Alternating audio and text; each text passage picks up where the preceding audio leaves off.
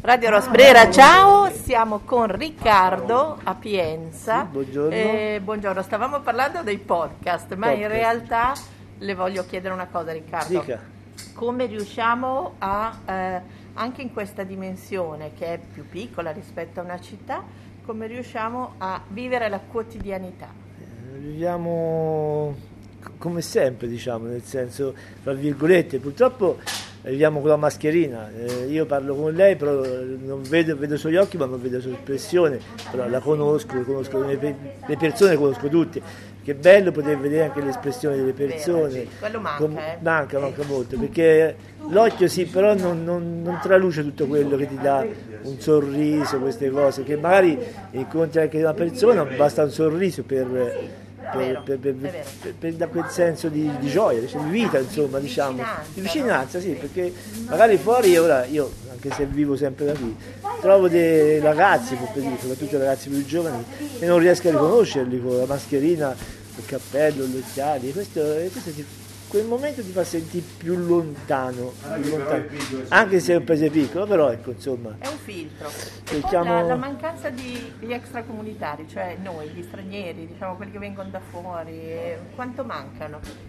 ecco, allora, cioè, qui si potrebbe aprire due parentesi, Eh. dal punto di vista commerciale Esatto. e dal punto di vista umano, diciamo, o mancano tutti e due i modi, perché noi siamo abituati a avere dal punto di vista commerciale clienti buoni da fuori, che c'hai anni e anni di rapporti, insomma, cioè perché sono clienti dell'anni si ripetono, sai che quello a Pasqua viene, quello- e poi purtroppo vivi in un paese che non è il nostro, insomma, non siamo abituati a vedere un, un paese anche a febbraio, marzo che sia, un paese vuoto così, ecco.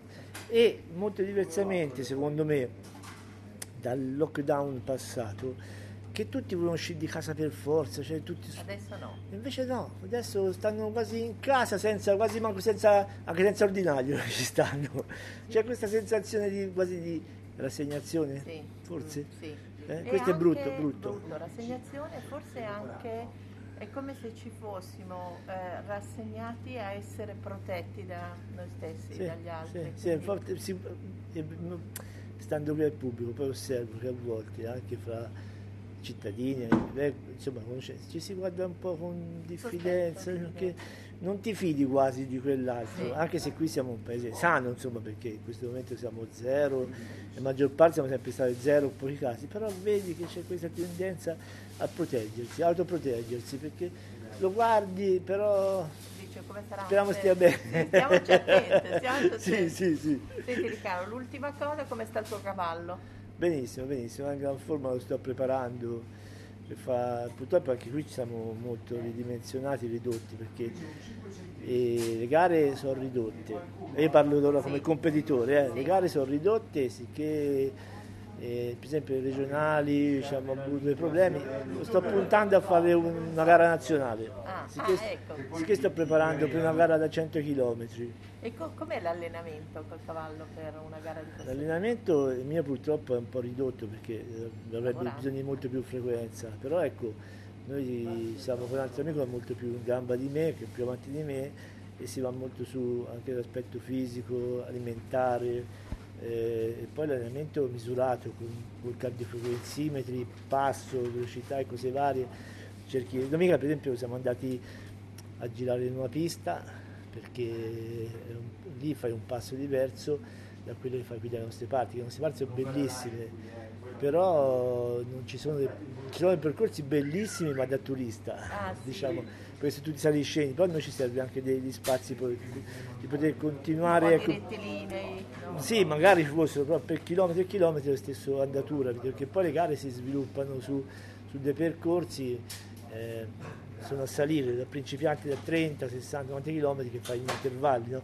e devi preparare il cavallo a queste anda- Campi. andature, che più vai su e più le andature sono veloci, capito? Certo.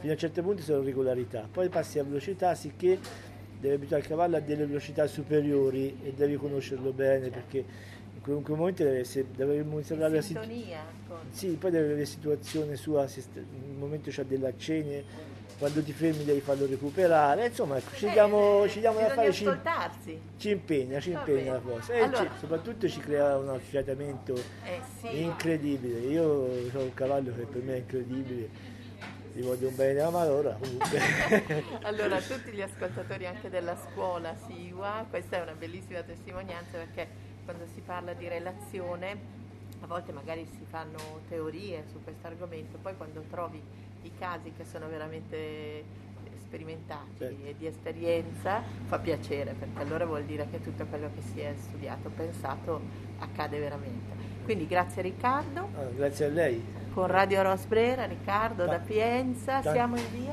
In via Corso Rossellino, il corso principale. Quindi se fate un passaggio quando potrete eh, trovate una famiglia simpaticissima, due fratelli, la Licia, sì, mitica, sì. che fa delle cose molto buone e poi soprattutto sorridono sempre, sì, anche dietro la mascherina. Anche se non si vede però c'è sempre anche un sorriso per tutti. Radio Rosbrera, ciao. Grazie.